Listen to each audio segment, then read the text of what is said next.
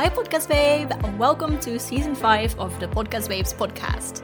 Get ready for inspiring interviews with female podcasters every Monday and a bite sized podcast hack episode every Wednesday. If you want to learn more about podcast monetization or if you're ready to outsource podcast management, be sure to check out our website at thepodcastbabes.com. Okay, so now let's go into the episode. Hey, Podcast Babe. Today I would love to talk a little bit about the question Do you need to post transcripts for your podcast episodes? It is a question that I get a lot on social media or in discovery calls with potential clients. And yeah, there are a lot of people that say different things about this. So I would love to give you my two cents. Just want to say this is my opinion and I decided to do it this way, but there's not really a right or wrong here. I'll just tell you a little bit about the pros and cons so that you can make your own decision. Go back to last week's episode with more about that because there we talked about owning your decisions. You are the boss of your podcast. So, again, here with the question do you need to post transcripts of your episodes? It is totally up to you. Own that decision. Okay, so let's get into it. Transcripts. What are transcripts? Maybe let's start with that. So, a transcript is word for word what is being said in your podcast episode. And the reason why some people say, oh, you should definitely post them is because it is text. Google and all different search engines, they will then know what the episode is about. Google's getting smarter and smarter, so I think very soon they will know exactly what you say in your podcast episodes.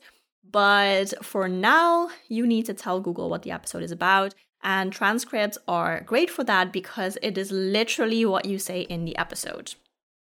However, if we're talking about Google and search engine optimization, one thing that is really important is to tell Google what is important in your episode and what is not important.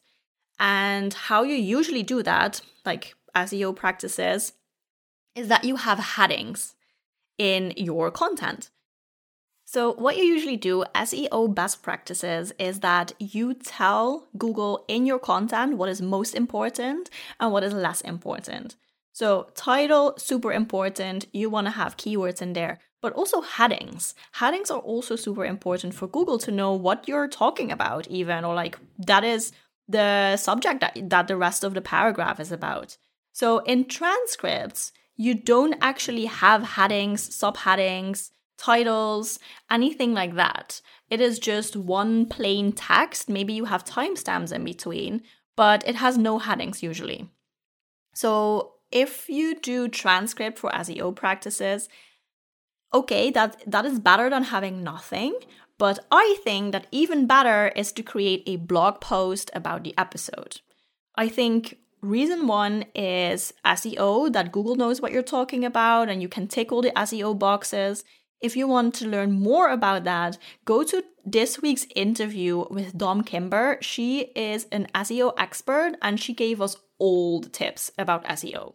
So when you do decide that you want to um, write blog posts or transcripts for SEO reasons, then go back to that episode and make sure you listen to it. Take pen and paper and take notes because she has so many tips. Okay, so we decide to do blog posts also from a reader's perspective. A transcript is usually not the easiest to read. On the other hand, a blog post is usually a little bit easier to scan through. Um, it is easier to just read as a piece of content on its own without listening to the audio. Now, there are also pros for transcripts. I will definitely say that. It is better for accessibility of your podcast because people who cannot hear or cannot hear well, they can still read the transcripts and they don't miss anything. While in your blog post, you will only write about the most important things that you say and all the jokes in between you will probably leave that out of your blog post. Um, so for accessibility, transcripts might be a little bit better. On the other hand, you can also say because blog posts are easier to read, it might be a better experience for the person reading them. So also for accessibility, you can also solve that problem. It kind of depends on what on how good your blog posts are, how good your transcripts are. So again, it is uh, up to you, pros and cons for both. Another thing to really think about is how much time does it cost you to create a good transcript versus a good blog post. Even if you outsource it, I think it's really helpful to think about this. First of all, what has the most benefits, like what would be your ideal situation, but then also what would it cost time wise? Like when you do it yourself, this is really important. If you pay someone by the hour to do it, it, is also important. Maybe if you have someone like us, the podcast babes, we have packages, so it's not that important. But when you do this for yourself or you hire someone by the hour, think about what takes more time. And I am actually quite confident to say that a good blog post doesn't take as long as a good transcript. Even if you use a tool to create a transcript. So, what we do at the podcast babes, we use a tool called otter.ai. We upload the audio in there and they automatically generate a transcript for the episode. This is awesome, but it's not perfect at all. There are usually quite a few mistakes. It also kind of depends on the accent of the person talking. Now, I have an accent, um, so it's I definitely don't get the best transcript out there. So yeah, that is that is one way to do it. But this is a transcript that you definitely need to clean up you can use this raw transcript, but there are definitely uh, mistakes in there. So maybe even some of the keywords are not written correctly, or there is a completely different word there. So I wouldn't recommend that. Like you want to go through it and change every word with a typo, every word that they just didn't understand correctly. So it actually takes quite a bit of time. Now, what we do for the blog post is we go through that transcript, we don't make any changes, but we highlight some important things, and we actually copy important sentences to a Google Doc, and we use that to then write a blog post. So you still use the transcript and you still use the exact words that are being used in the episode because that's what the transcript is for. But then we make it look pretty, we make sure that it reads really easily and that it is a good experience for the reader but also good experience for search engines.